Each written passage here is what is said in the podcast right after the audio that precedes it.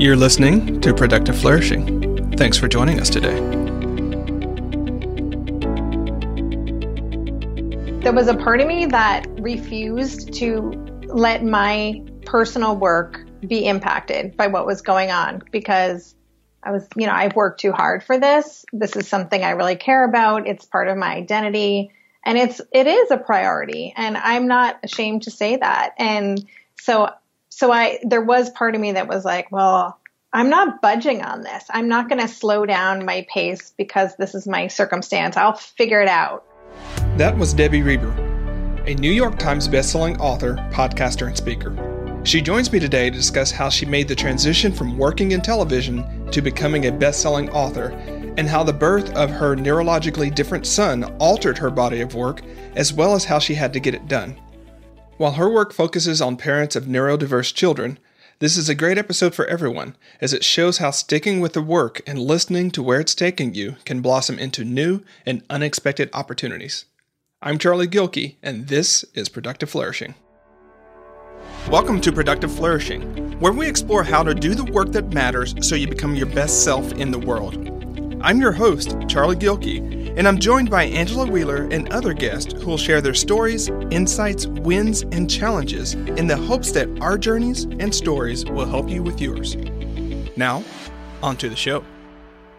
Debbie, thanks so much for joining me today. I'm really fascinated about your body of work and your history, and I'm also excited because, a lot of creative giants and a lot of people who listen to the podcast have kids. I don't, and so there's a lot about that process where I don't necessarily weigh in too much because, I don't want to be that guy that doesn't have kids that goes in and tells people with kids like things. If they ask me, it's another matter, but. You've done a lot of work. You published a lot of books in this realm. So I think you're going to have a lot to provide for parents who have differently wired children. So thanks so much for joining me today. Thank you for having me. I'm really just excited to chat with you. Great. Now, as I was doing the research for the show, I really found your career fascinating because you started in TV. And then you jumped into writing, and then your writing took a different turn. So sort of tell us that genesis and evolution of your career.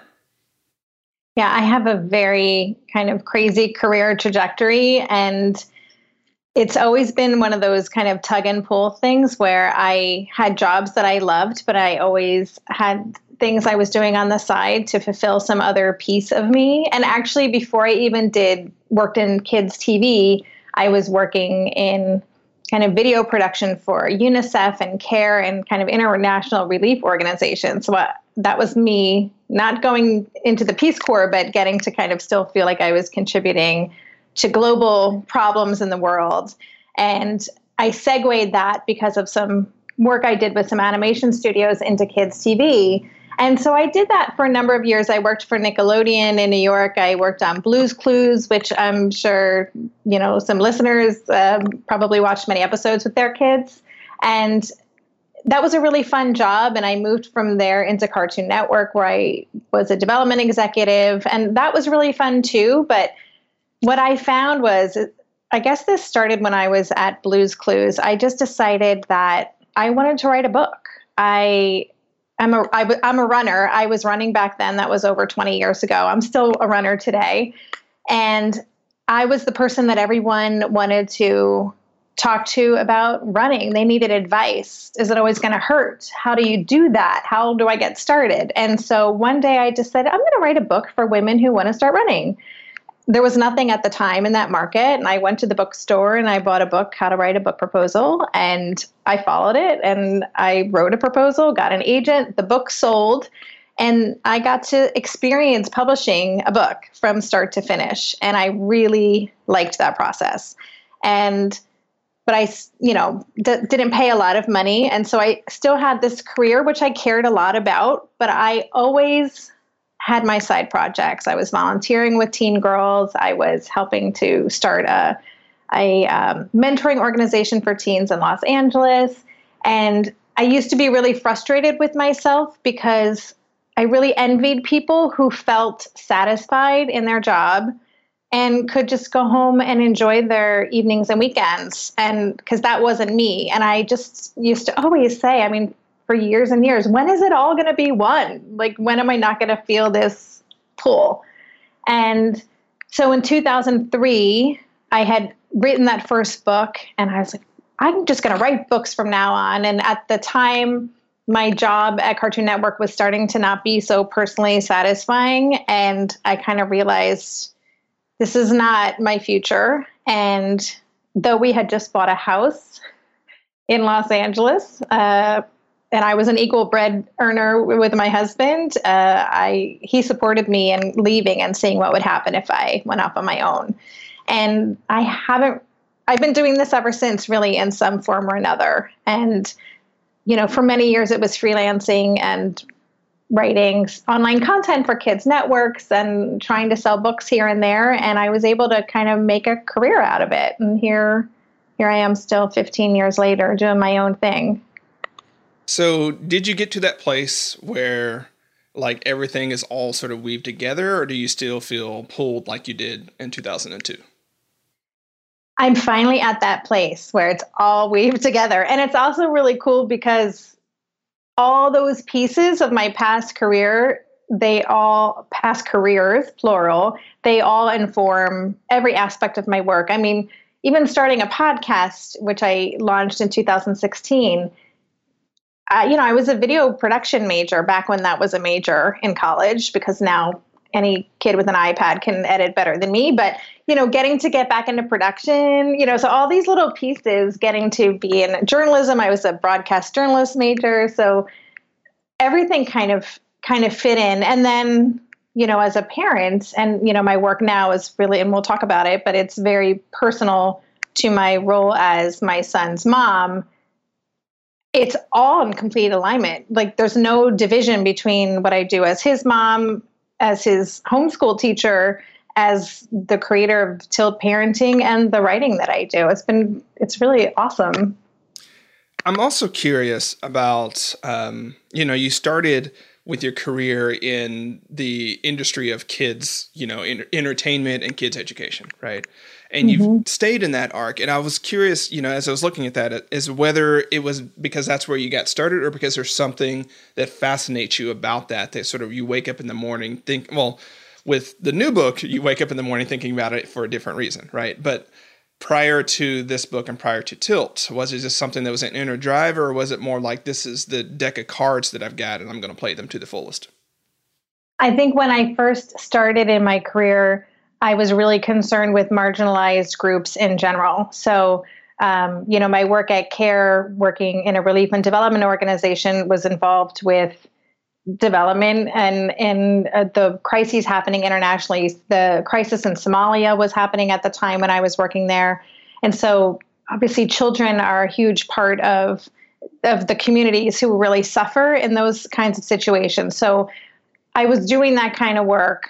And then when I was living in New York, I started volunteering with a non-residential homeless shelter for homeless teens who were primarily transgender. Many were HIV positive. This was in the mid-90s.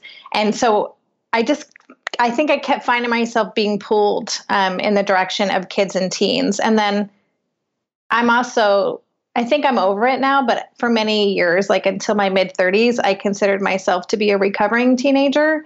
And it took me so long to kind of get past all that baggage. And I really felt a strong desire to help, other younger girls like avoid so much of the crap that I went through as a teenager. And so, yeah, I think it kind of found me, and then the jobs that I had ended up being in kids media. So it kind of worked together. Okay. And then you had Asher, right? Which gave you another exposure to a different type of group, or a different marginalized group. Yeah, so absolutely.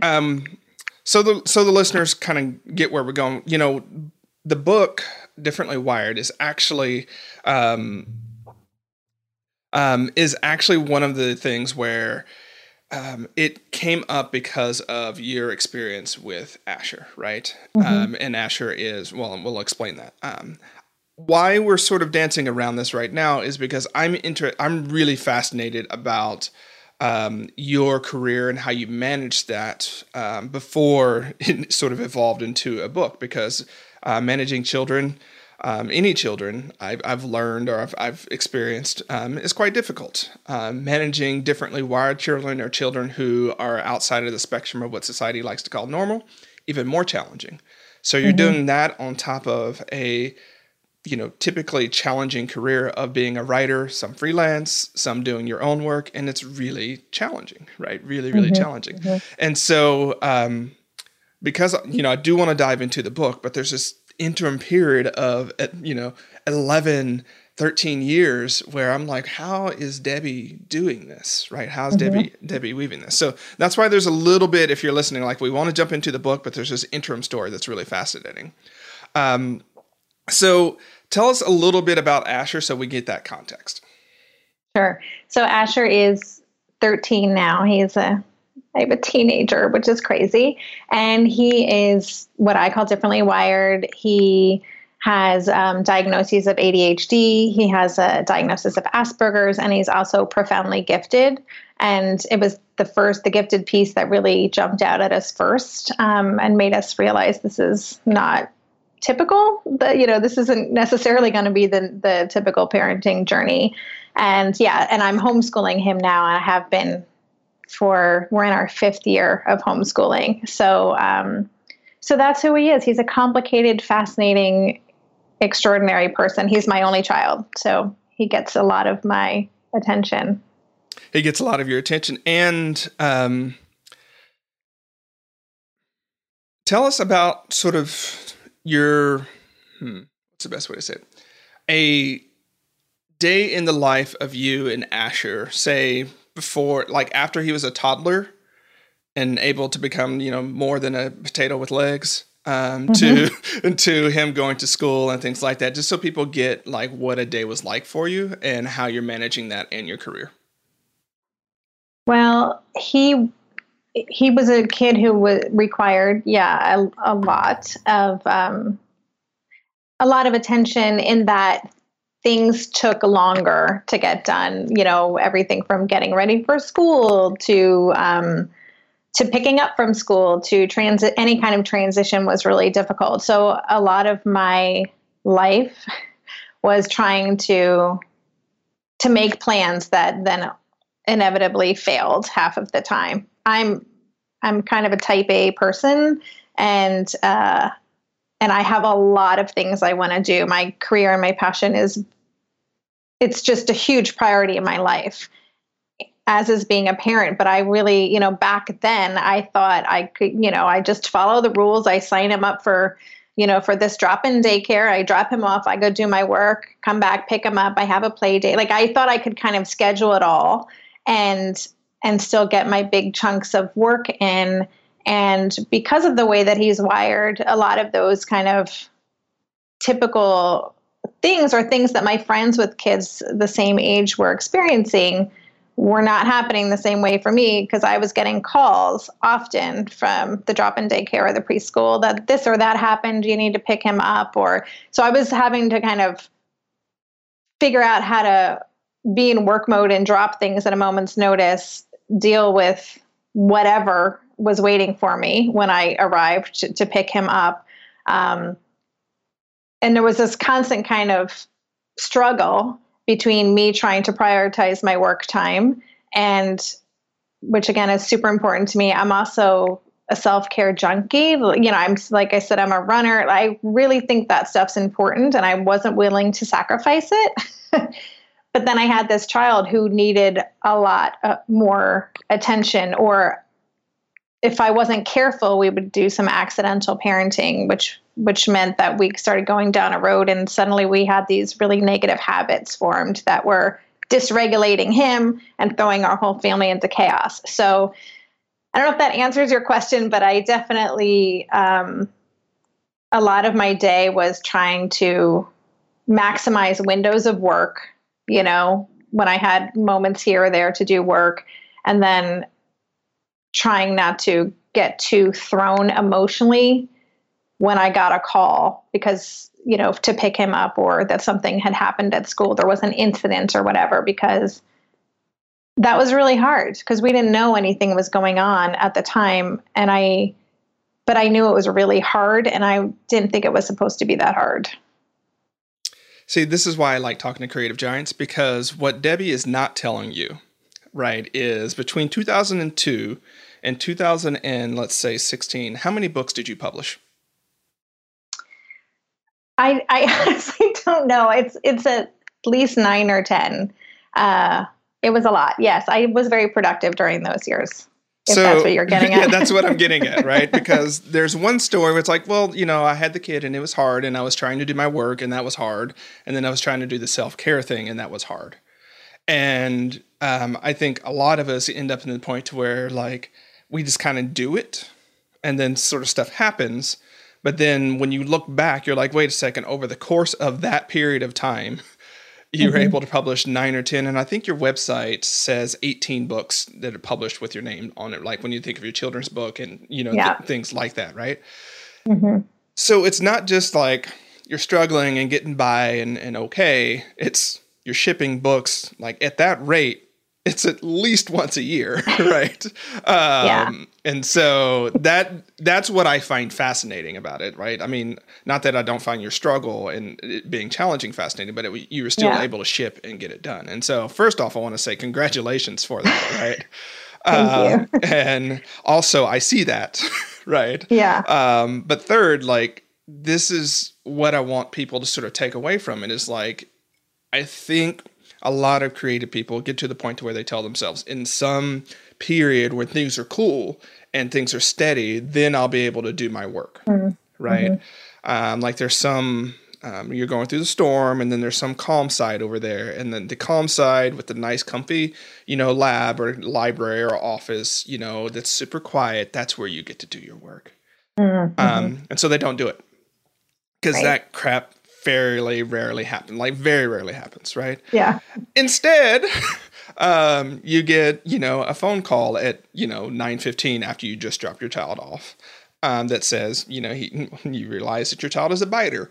What the hell do I do about like having a biter couch? Like, what is that about, right? And then there you go, right, type of thing. So thanks for sharing that story, right, of that difficulty. And also, again, that's a lot of prolificness in this period. And so I just wanted to like pull that out too. Thank you. Yeah. You know, I have to say, as you're talking about that, I feel like there was a part of me that refused to let my personal work be impacted by what was going on because I was, you know, I've worked too hard for this. This is something I really care about. It's part of my identity. And it is a priority, and I'm not ashamed to say that. And so there was part of me that was like, well, I'm not budging on this. I'm not going to slow down my pace because this is my circumstance. I'll figure it out. You know, I didn't do a great job, honestly, of figuring it out all the time. And I think that's why I resisted homeschooling for as long as I did, because a friend had suggested I homeschool him earlier, but I was not willing to make that, decision at the time. I thought I'm too selfish. I need that time to myself.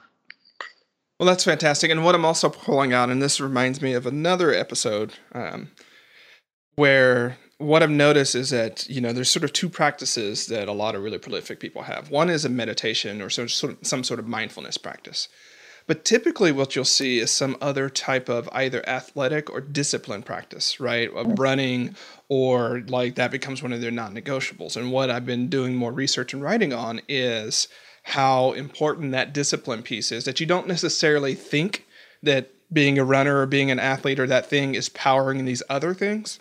But I've just noticed a correlation that people that have those types of things are less, like when things get hard, they're less willing to like fall apart or just sort of succumb to it. They're like, this is hard and I'm doing this. I'm getting through it. And sort of the mindfulness practice and sort of meditation practice, I think kind of counterbalances that. And it's like, I got to take care of myself too and do these other things. So I think when those two things are in play, you get this ability to ship under fire and just continuing to do it and do it in a way that's not depleting yourself long term.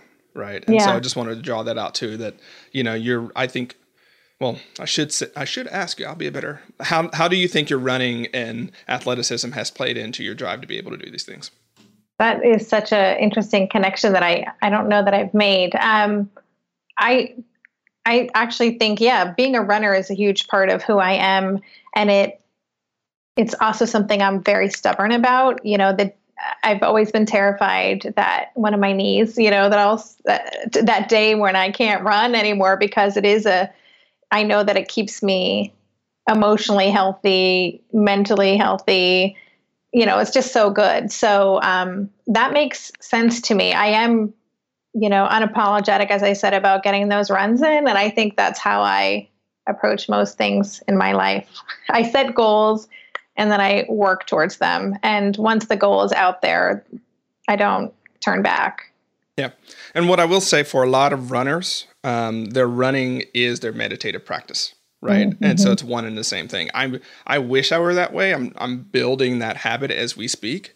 But right now, my running is an exercise in willpower, not an exercise in sort of anything else besides that. So I'm not at that stage yet. But just sort of pro tip for people listening, find a discipline practice that you can sink into, and you get the double benefit of taking care of your body and being able to have steely nerves when things get hard. Yeah, exactly. So what was the trigger for you that took you from sending Asher to school to homeschooling him? Well, after he was in a private school for kindergarten and then first half of first grade, it was a private school in Seattle for highly gifted kids. And we ended up pulling him out halfway through first grade because it was not working at all. And I was really concerned that I was sending him into this really hostile environment, and he was starting to become anxious. It was just not a good scene. I called a friend who's an educator, curriculum advisor, who also happened to be the assistant head of another private school in the area. And I asked if I could talk with her. She knew Asher. She knew everything that was going on. And I went over to say, hey, can Asher go to your school?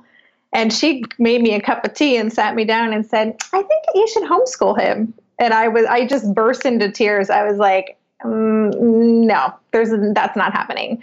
And she's like, okay. She knew I wasn't ready for that conversation. She ended up accepting him into her school. He went there for the rest of first grade.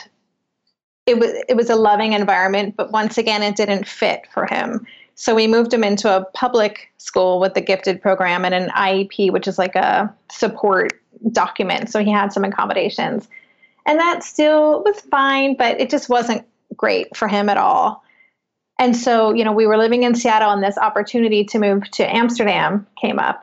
And so as soon as I knew we were moving, I started calling the international schools in Amsterdam, and, you know, most of them weren't returning my phone calls. That's another conversation. But I invited this same friend out to lunch to get her advice. And I said, so there is this one international school or da-da-da-da. And she's like, Debbie, you're not sending your child to school. You are homeschooling him. If you could not find a good fit in Seattle, you're not going to find it in a Dutch school in the Netherlands, you know. And I just was like, you know what, you're right. And it was terrifying. And I resisted it. I was definitely a reluctant homeschooler. There's a lot of us out there. And, but I also knew in my gut, just like the move was terrifying, I knew it was the right thing to do. And so I agreed to do it. And yeah, that was the summer of 2013. And here we are, still doing it. Still doing it. I love the look on your face, right? You're like... we're still here, right? And, yep. But again, you mentioned that you were a reluctant homeschooler, right? And so I think that sort of tells part of the story as well, right? Yeah. Is that, and it seems to be working.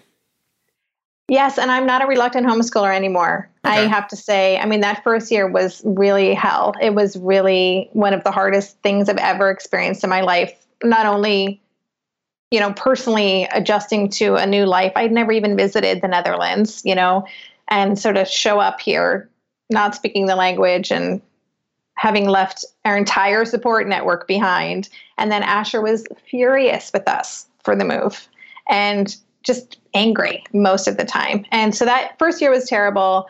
And then it started getting better. And now, you know, we all have our bad days, but for the most part, it's amazing. I'm grateful beyond belief that I get to spend this time with him, and he is thriving like I never thought was possible. So I'm in kind of a constant state of gratitude that I get to do this, which is a big turnaround.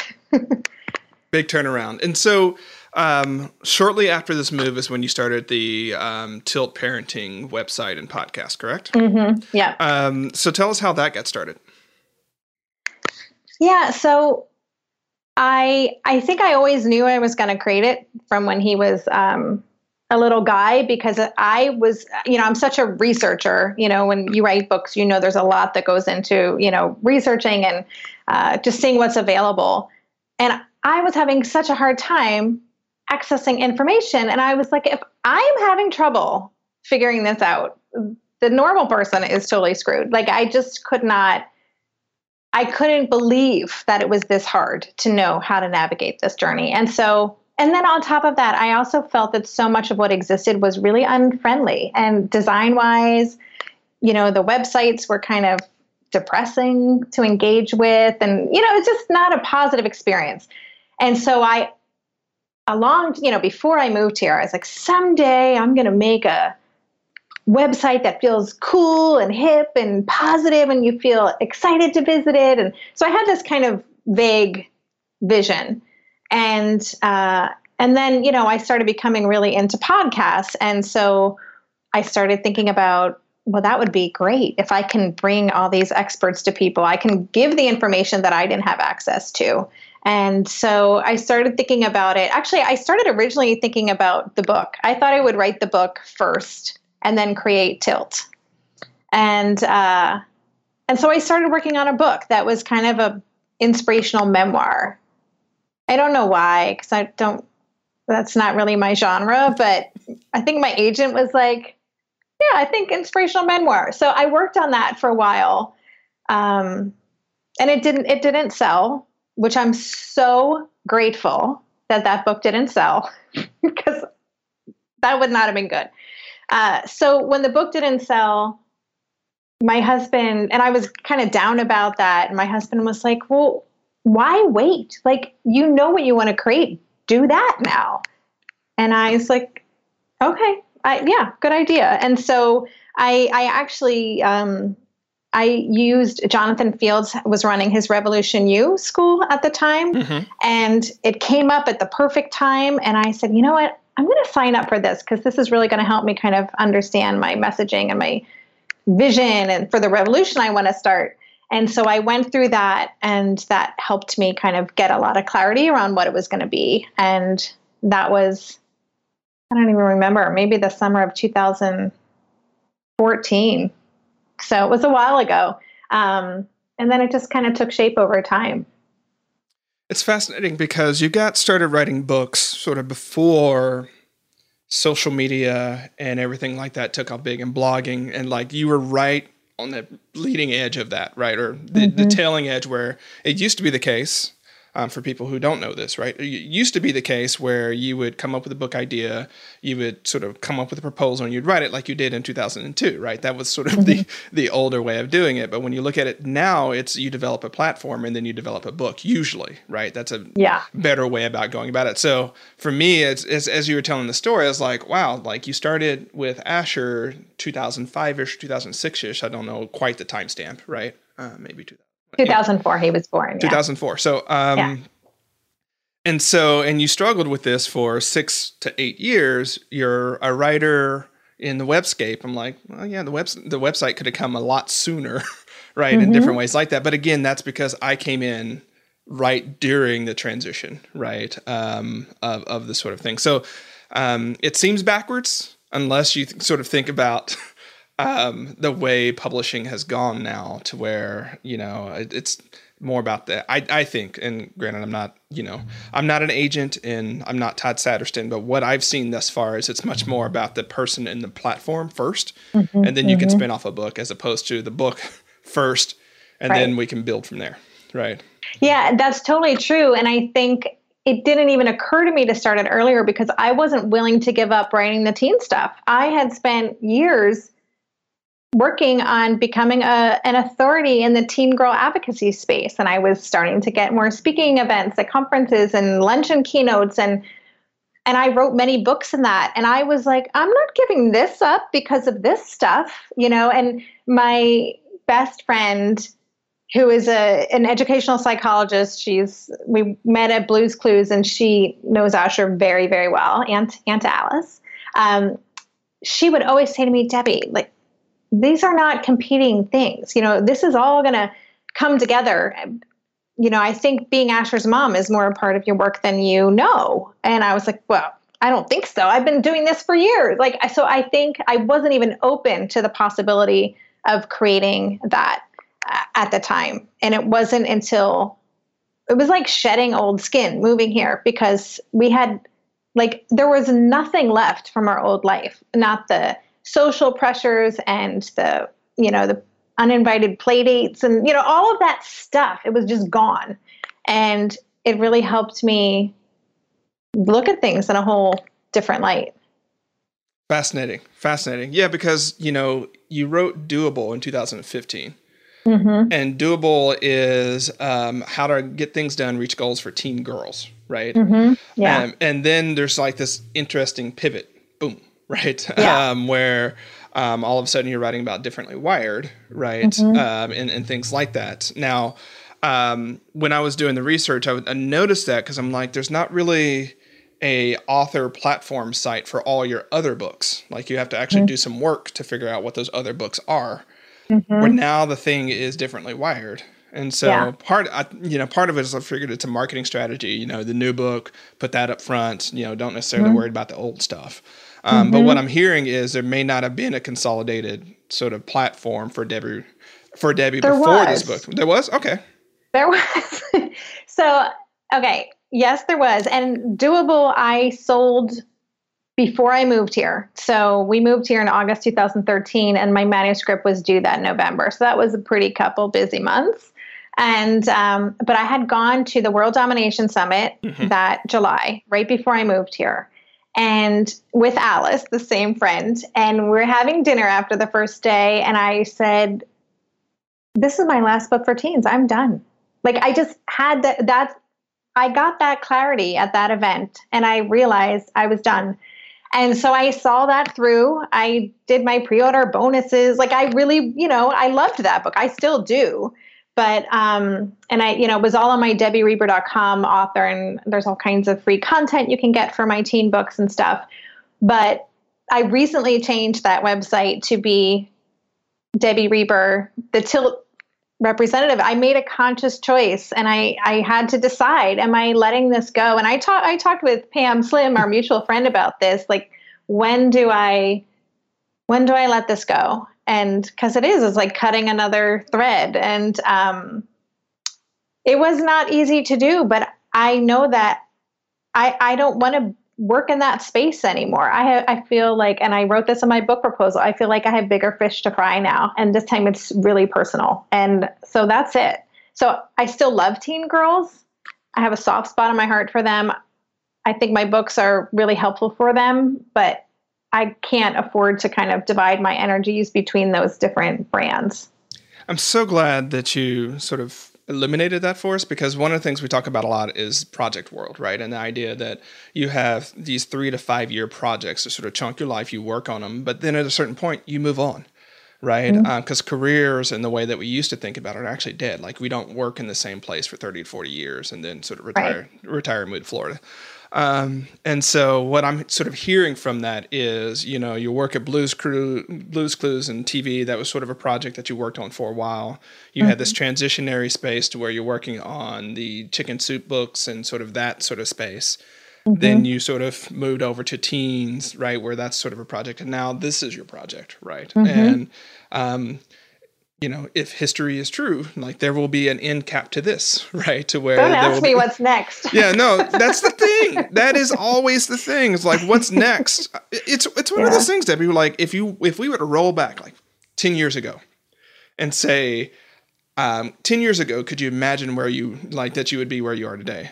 Almost always we shake our head. We're like, no way. But why do we assume that 10 years from now, if we're doing the same things we've been doing, that we'll be able to see where we are then? Because there'll be new realities, we'll create new opportunities. And so I think we can have sort of guesses, like maybe for you being involved in a movement that makes differently wired, you know, children be one of those things we can actually talk about, where it's not one of those things we put in a closet or that you got to work your tail off, right? About that. This is just one of those conversations we have. Now, that might be a broad mission that shows up, but how that looks day to day, who knows? Who knows, right? You could be advising the UN about this around global sort of, you know, the global perspective on this. And that's not an out of the bounds of possibility. You might not want to do that, but I'm just saying, like, things like that are way bigger than what we think are the things that open up.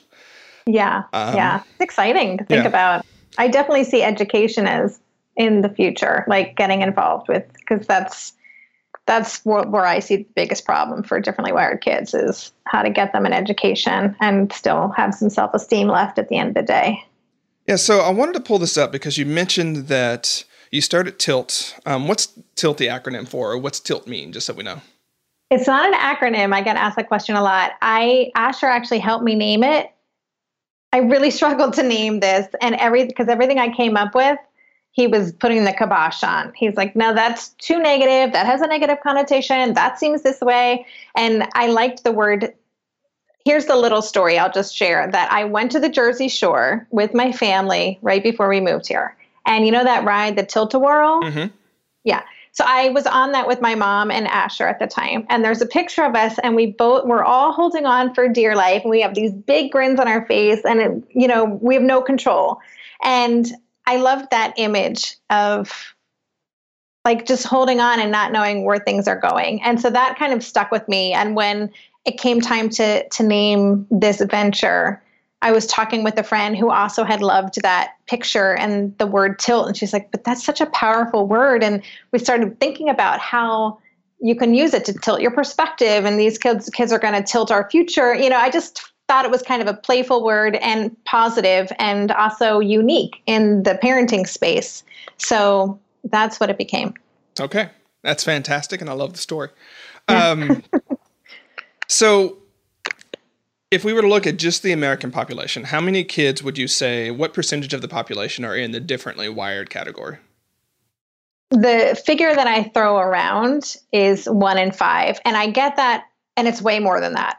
I get 1 in 5 from understood.org, which is a fantastic organization that supports kids with learning and attention issues. So ADHD and dyslexia and those kinds of things. That's 1 in 5 that have learning and attention issues. That doesn't take into consideration kids who are gifted, kids on the autism spectrum, kids with anxiety, kids with sensory processing issues. And there's a lot of overlap, right? So a lot of kids have multiple diagnoses, but it's at the very least 1 in 5 kids. It's a lot of kids.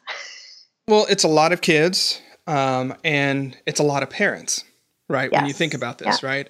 And so that's what I found so interesting as you were telling about why you started Tilt, because if 1 out of 5 kids are, you know, in this situation, and, you know, whatever the statistics for parents might be, it's not a little bit more than 1 out of 5, given how the process works, right? You would think that there would be more information about this.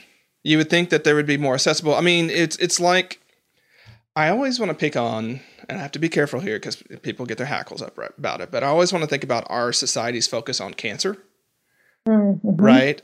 And when you look at distributions there versus our, you know, inattention in other places, like when we, and I'm like, we pay so much attention to that, but these things are more frequent than that. And can be long-term more devastating than that. But somehow, well, cancer's scary, so on and so forth. And before the haters come out, my mom is a cancer survivor, so I've been through that whole journey too, right? I'm just saying, when we look at the number of people affected and how much it changes their lives, there's all sorts of things we should be paying attention to. Yes, right? Absolutely. And so that's really striking that 1 in 5 and the resources are not there. So I'm pulling that out because for people listening, you know, a lot of times people will think, well, I've got this really thing that I'm struggling with, right? Mm-hmm. But somebody else has figured this out, right? Somebody else has done this. And so I don't even need to start, so on and so forth, until you dive in and you might figure out, like, wait a second, either the resource is out there and it's not meeting people, or the wrong people are talking about it, or it's not out there as much as you think about it, right? As much as you think it might be. So yeah, thanks for elucidating that. Cause again, 1 out of 5 children, at least 1 out of 5 that are documented, right? Yes. Suffer. I don't want to say suffer because that's the story, right? But I would say in a society that ostracizes them. Yeah. They're not embraced or accommodated. They're seen as they're seen as inconveniences, frankly, especially in a school system, because they require different accommodations. They require different supports, and that costs money. And, you know, just to speak on what you talked about, that there are so many of us, I talk about this in my book too, that, you know, they divide us into diagnostic buckets. And I think that that keeps us separate and small. And it actually, there's like a little hierarchy, right? So this isn't as bad as this, but this is bad. Oh, you belong over there because you have this. So we're all kind of like in our own little corners. Then there's the stigma that's attached to all of these things. So no one really wants to talk about it. Like, I know so many parents who are not out, publicly out with what's happening with their child because they don't want their kid to have a target on their back. They don't want, you know, they're afraid of their future potential. There's so much. And so we're kind of kept silent. We're kept powerless because we're separated out. And one of the things I really wanted to do through Tilt, which hadn't been done as far as I know, which is what I needed, is like, we're all in this together. Like, these kids are not, they're not aberrations and outliers. They are a huge population, and we can't just keep trying to push them through. Like, it's not okay. There's too many of us, and they deserve to have everything that a neurotypical kid has. Yeah. And you mentioned in the book that when it's differently wired or neural atypical, there's this hierarchy where if someone has a physiological problem, we will send money that way. So if you're in a wheelchair and you're, you know, that's the way that you're different, then we will spend a certain amount of money. But when it's neurological, dyslexia, you know, Asperger's, ADHD, so on and so forth, or when it's just they're extremely gifted, right? Then there's sort of this thing where it's like, well, they're okay, or they're better off, or they're going to make it just fine, right? We have these people over here who are less well off, and that's where we need to spend the money. And so we end up with this sort of bell curve situation going to where we have people on one end of the spectrum who are underserved because of the way we have to spend it. And then we have, kids on the other end of the spectrum, as it were, right, with different capabilities that are underserved in different ways, and then sort of shot in the middle. So, you know, when we think about the disparities in our educational system, it's not just, you know, to your point, it's not these types of kids versus those types of kids, right? It's, we have a lot of kids with different capabilities, different needs, different situations. And this standard bell curve model that we have is not working, right?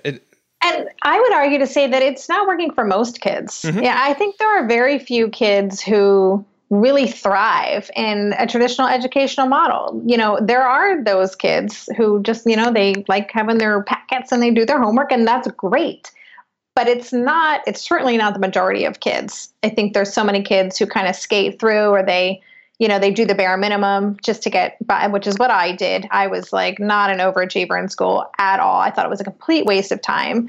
And so, you know, I think the whole model is broken. But then I think what makes it so tricky for these differently wired kids too is, you know, because of the way they're wired, a lot of the way that they are in the world, it's seen as a behavioral challenge, when really it's their coping mechanism. It's their emotional regulation strategy. It's how they move through the world. And there's so much of a priority placed on, you know, dealing with the behavior so they can fit in this system that we're kind of shaming them and tamping down what are actually really great regulation strategies, and that what they could actually thrive if they were allowed to be who they were.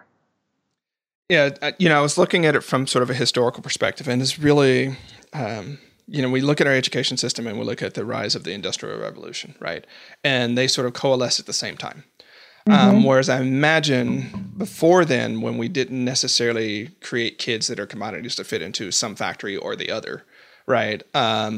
If you were differently capable in the way that we're talking about, like the family knew it and probably leveraged the hell out of it, right? If you had, you know, a really hyper intelligent child that can do complex functions in your own little family business, they did the math, they did the sort of booking, they did that, right. They ran things, and you sort of carved out that space because you could do that, right? Whereas now, when we and our children and our, you know, in our community basically have to fit ourselves into some slot in someone else's sort of thing, we had like, it changes the way in which we look at people with different capabilities. Cause it's always, are they going to fit into that slot at some point in time? Or, you know, what do we do if they don't, you know, that type of scenario. Yeah. And I would say that even as a parent who's choosing an alternative path, I still, and my kid wants to go to university. He wants to be an astro engineer. Like, he's got his high sights, and I think he's fully capable of those things. But I still find myself getting caught up periodically on, you know, well, maybe he does need to spend a few years in school. You know, like, it's risky. It feels scary to go your own way and to kind of turn your back on the conventional system or what everybody else is doing. And it's so fear-based, right? Like, to stay in that system, but it takes a lot of self-talk and conversations, you know, to kind of continually remind yourself, no, this is okay. This can look many different ways. There is no one way to move through life, you know, anything's possible, but it's really hard because, again, that's the message being reinforced pretty much by everything we see in society. So it's hard to buck that. It's interesting. And it does remind me of my conversation with Penelope about this I forget which episode it was. We can go back and put it in the show notes. But looking at statistics can actually help you make a lot of decisions on this front, right? Because if you look at the standard outcomes for children in a certain population going through a certain educational system, you're like, wait a second, if the norm is not working for most people, it makes it a lot easier to not do the normal thing, right? Because it's like, if that's where I'm pushing them, I should expect rationally that my child has the normal range of outcomes, right? And so, since I don't want those normal ranges of outcomes, then it opens up the space for different things. Like, I was in gifted and talented education when I was a kid, right? And so I learned pretty early, and there's a whole long story there, but I learned about the time that I was 13 or 14 to sort of craft my educational experience within the school system that I was in, and figure out what to take with whom and how to sort of do that and navigate that. And I did that until I was, I guess, a graduate student, right? I'm just continually crafting that myself. But I realized in retrospect, that's not a skill that other kids had at that age, right? And I don't know where I learned it or how I figured that out, but like, that made a big difference when most 13 or 14-year-olds are thinking about certain things and going through school and making choices on that versus a kid that's like, okay, here's how I'm going to essentially game the system to make it work for me while it's free. That's impressive that you had the wherewithal to kind of do that at 13. I think my hunch is it's even harder today because, you know, the pressures that kids have to perform at a certain level on these tests. And, you know, the pressure is so intense for kids from middle school on up.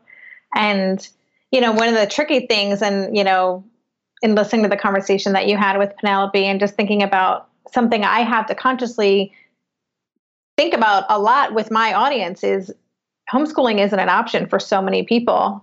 And that is tricky. Like that's hard. I can't just say, hey, go homeschool your kid. There's single parent families.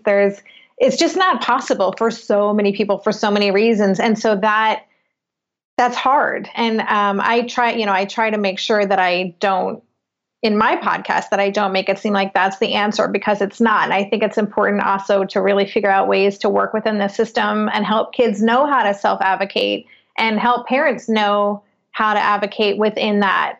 Because I think, you know, I do believe there is a lot that we can do for kids in a traditional model if we know how to push in a respectful way.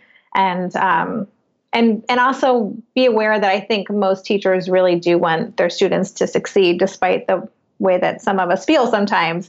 You know, they're in that career for a reason. So there's a wiggle room there. There is wiggle room. And I'm glad you mentioned that, because my point about wanting different outcomes for your child, again, I'm not... If you go back and listen to conversations with Penelope, I'm much with Debbie, and I'm like, I realize that homeschooling is not an option for a broad swath of people, right? It's not just this little sliver of 5% of the population. I think it's a much larger percentage of the population where it's not it depends on what you mean by feasible. Like, you can make a lot of really, really hard choices. You can move, you can do a lot of different things, but even, you know, it's not an option as easy as you might think. But what I'm saying here is, if you know this, the standard model yields X, you either do something different than the standard model, or you augment the standard model with something else so that you get a different outcome. And so that might be, you know, having... And again, it's not possible. I mean, economics drives so much of this, right? Yeah. If you are a single mom working on a fast food income... your option of hiring a tutor to take care, like to tutor your child after school, you don't have that. You just don't, right? And, you know, I'm just saying that in those situations, you do the best you can with what you have, but understanding that just pushing them along the standard model, because that's the easy or accepted thing to do, that may not get you what you want, right? Yeah. And facing a little pressure now and making hard choices now, may make choices easier in the future. Right. So I'm just a big believer in questioning, you know, every rule. And that's how I've lived my life. Especially, you know, just even from like, I'm not changing my last name when I got married. Like, why should I do that? Who said I have to do that? And so I'm that way in all the decisions I make with Asher as well. But I encourage parents to adopt that questioning mindset. I mean, I think from the way we discipline our kids, so many of us just discipline them, you know, well, you have to sit at the table when you're eating. It's like, why? Like, you know, not that that's a bad thing, but, you know, like my kid has ADHD. He's someone who needs to move a lot. And if he's working on a schoolwork or a paper or something, he's like pacing around, you know, and that doesn't necessarily work in school. But, you know, I think that as a parent, we have so many preconceived notions about what this should look like, how our kids' behavior should be, and all of those things. And if you really start to question all of it and realize that it's all up for debate, then you can find a lot more freedom in the experience. Yeah, I think in general, whether it's about parenting or about life, when you examine your traditions and choose the ones that are actually aligned and that make sense for you, and then honor those traditions, I think you have a deeper appreciation. So if you as a family like really look at this whole tradition or ritual around sitting down at the table and say, you know what, actually this really does work for us, and here's why we're doing it, and everybody can buy in. Everyone who has sort of rational deliberation, obviously with a, you know, 3-year-old, it might not be a big conversation around this, but at least as people who can, then when you do sit down at the table, it means something different than just sitting down at the table because you're told to sit down at the table, or sitting down at the table because that's what you do. Right. And so that level of intentionality goes a long way. Speaking of things that I think would be great for all parents is, you had a fluency map that you and Asher created. And I'd like you to talk about this, because I found it really fascinating, but I think it would be something that's useful, because Angela and I kind of have a fluency map in the same way, where we have different love languages, as it were. So there's a lot of translation that has to happen, right? Between her action and what it means to her, and me knowing that it means that to her, and finding the way that it means to me, right? Type of scenario. So kind of talk to us about the fluency map and how one might use that. Yeah, I love this idea of a parent becoming fluent in their child's language. And, you know, it stems from that idea that all behavior is communication. So everything that our child is doing is their way of telling us something. And I think that if parents really tune in and become fluent in their kids' language and all the little signs, then that can just foster so much more trust and security in the way that you relate to each other. So yeah, in the book, I have a chart where I kind of give some examples, like, and I'm not remembering the exact examples in my book, but I'll just throw one out there. But if I know that if Asher is feeling really, is kind of being grumbly, then that means like he needs to have a cuddle. And so we'll go, I'll just like stop what I'm doing. I'll go in the chaise lounge and I'll bring him over and we'll have a cuddle together, and I'll kind of talk with him. So it's like these little signs. If I notice that he's getting really frustrated about something, if we're playing a game and I can kind of see some nonverbal cues with some kind of like intense, then that's my cue to say, oh, this is becoming too competitive for him. I need to kind of end this game right now, or just stop and check in with him. So it's these kind of little things that initially I may have responded as if they were annoying behaviors and, that they were an inconvenience to me, but really now I know that they're actually a cue that he either needs some attention or he's feeling insecure. Sometimes he does things for me, like he'll cover me with a blanket or something if I'm laying down and sleeping or taking a nap, and he'll, oh, Mom, can I get your slippers? And that's his way of saying, I'm sorry about what happened earlier, or, so we have these kind of little ways that we treat each other now, but it's really helped us feel connected. And I really do think it's the key for parents to understand all the messages that their kids are saying, and also think about the intention behind it. Our kids all want to be good. They all have, I think, positive intentions behind everything that they do. They're not manipulative. Like that's not how they're wired. They don't come in wanting to make our lives miserable. What I would say though, what I liked about it is you also had a map for your behavior though, so that when you did things, Asher knows like right. what those things are. And so it's, yes, the here's what my child is going through. Here's my response, mm-hmm. but also, and it may be because of because Asher's differently wired. And so he's mm-hmm. at a point to where he needs to understand that for different reasons, but also mm-hmm. I think it could be useful. I would try it if I were a parent, right? To say like, when I do these types of things, here's what that means. Right. Right. Yeah.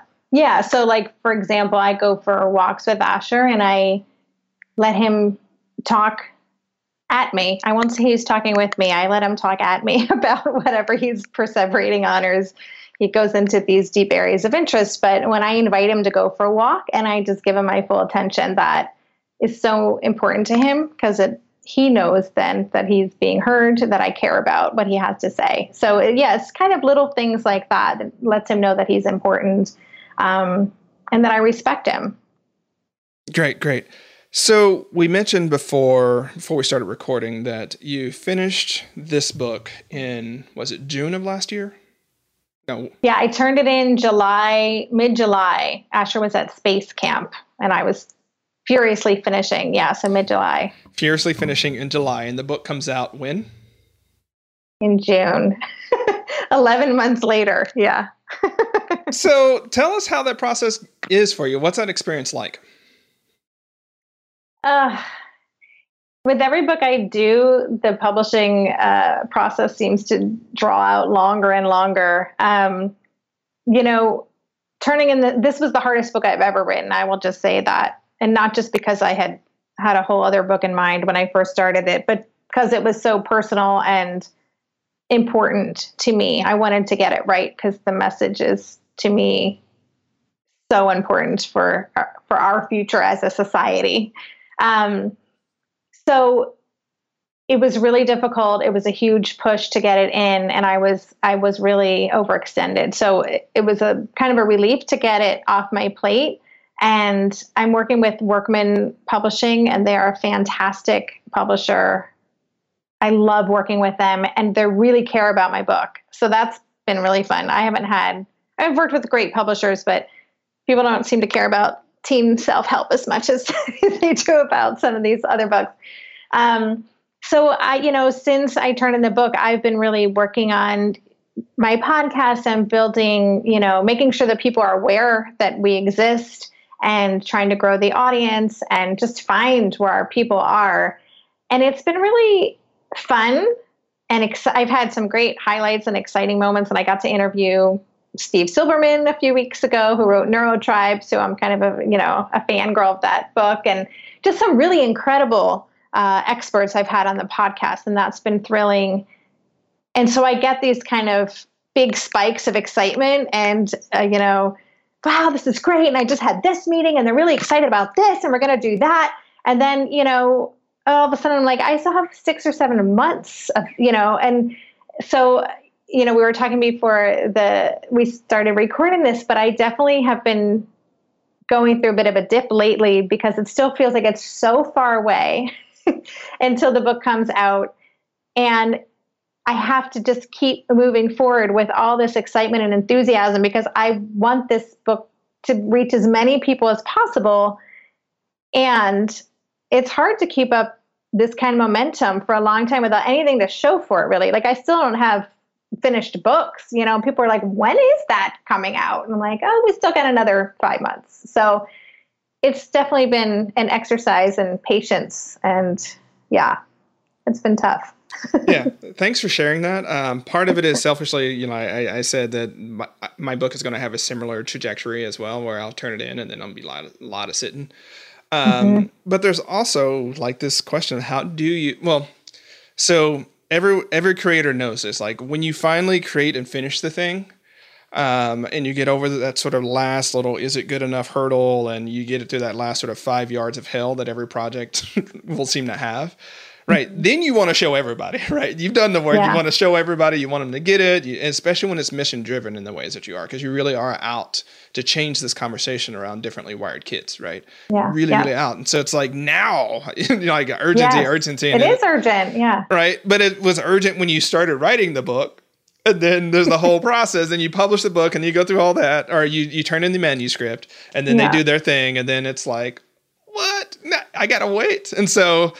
I don't have a lot of solutions for that one. I just want to say it's a part of the process, right? For people listening, right? It's just one of those things to know that finding a way to get back into the fight. And, I've got a military background, so many of my metaphors come from that, but it's kind of like you've got the weapon, like on the way, you've got like you've got all the units, you've got all the backup coming.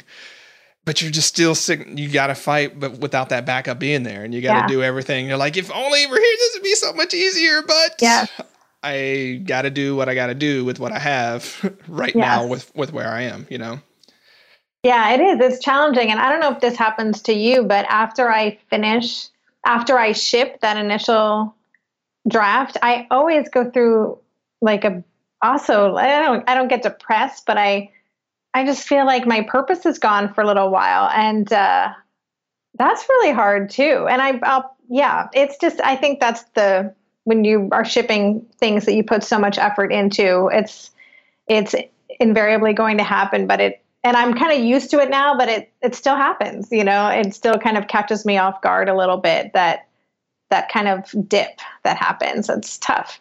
Yeah.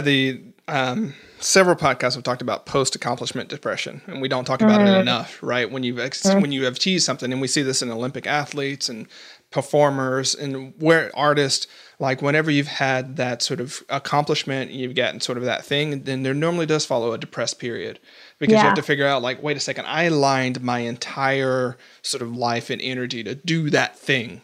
Yeah. That thing is, and now it's over, except for in your case, it's over? Not over for a while. It's like running a race and then having to wait a year for all the other people to run their races to figure out how you did and how fast you ran. Yeah. It's a really interesting process. But to be clear, it bothers me. And one of the things that we've worked on with our team is I realized that part of the reason there was a lull, which I wasn't publishing for a while, right? I wasn't publishing blog posts or anything. And I was like, why is that? I love to write, I love to publish, and I love what I do. One of the biggest differences was the time from when I shipped off my draft to when it took to get published. And the longer that timeline was, the more demotivated I was to actually write, right? Because I would start to get a conceptual backlog. I'm like, well, crap. Like, I'm writing about this post, but it references that other post. That other post isn't going to be published for another 3 weeks. And so that means this post is not going to be published for another 5 weeks. screw it, right? Type of scenario. So no, it's one of those things of learning what your creative pulse needs to be, especially that pulse from sort of completion to, lack of better words, recognition or appreciation or whatever that thing is when people see it. Like, that's an important thing. And a year is a long time to wait. So I feel you on that. Yeah, it is. It's a long time. But at the same time, it's going to be here before you know it. Like, I also wake up sometimes in the middle of the night like, oh my gosh, I only have, this many months to do this, this, and this. It is such a roller coaster. Yeah, I mean, that's the funny thing. Life is full of these paradoxes where things take forever, but they happen in an instant, right? Yes. And it's like, both are true at the same time emotionally, right? It feels forever, but at the same time, if you really start looking at your launch list, all of a sudden, June is not that far away. Not too far away at all. No, not at all. So thanks so much for sharing the journey of your career, the book, the creative journey, because I think that's a really fascinating thing throughout, throughout transitioning to transitioning from TV to your publishing work to now this combination of nonfic, but that's actually driven by your personal experience. And that's where I say, like, when you said I've gotten used to this long cycle before, from my perspective, I was like, okay, well, that's true. But that was when it was a book about other people's stuff. Yeah. And things that were not mission aligned, and also your day-to-day reality, right? This book is very personal and mission driven in a way that's different than some of your other work, which is, I love that aspect of it, but also it makes the waiting a lot harder. Yeah, definitely. It is, like we talked about earlier, it's all enmeshed right now in a good way, but everything affects everything, it feels like. Okay, so as the guest on today's podcast, you get to leave our listeners with a challenge or an invitation. Depends on what resonates with you. So based upon everything we've talked about, and yes, you can include some more stuff from your book as well, what would you challenge or invite our listeners to do? That is a good question, Charlie. I'm actually going to make it be kind of around my book and my vision for Tilt. And that is that I would challenge listeners to recognize or just start to notice their own implicit bias that they might have against neurodiverse people. Just kind of be aware where your judgy self comes up. If you're a parent and you're noticing behavior of other kids, where your default thoughts go to in terms of what's going on with that child or the parent, or what the parents are doing wrong and all that stuff. Or if you're noticing a disruptive kid in the class and you're, focused more on getting that kid out of the class than being curious about what might be going on. I really think it's important for this shift to happen that we all have to play a role in moving it forward and having neurodiverse people be more accepted and embraced in the world. So I think that's got to start with all of us. And I'm talking to parents of neurodiverse kids too, because we are a part of it. And so just start to, start noticing where those, that shows up, that kind of judgy self shows up. Debbie, thanks so much for joining me today. It's been a blast. It has been so fun. Thank you, Charlie. All right, listeners. So you heard it from Debbie. Notice your biases when you're experiencing other children. And keep in mind that at least 1 in 5 children are neurodiverse in some way or the other. And there's this broad spectrum of ways that we show up. So when that annoyance comes up, or when that sort of judginess comes up, just pause and think, how might I handle this differently? How would I handle this situation differently if my kid were that kid? Until next time, stand tall. Thanks for listening to Productive Flourishing. To get more resources that'll help you finish the work that matters and be your best self in the world, head on over to productiveflourishing.com. If this episode warmed your heart or got your wheels turning, we'd really appreciate it if you'd leave a review for the podcast on iTunes.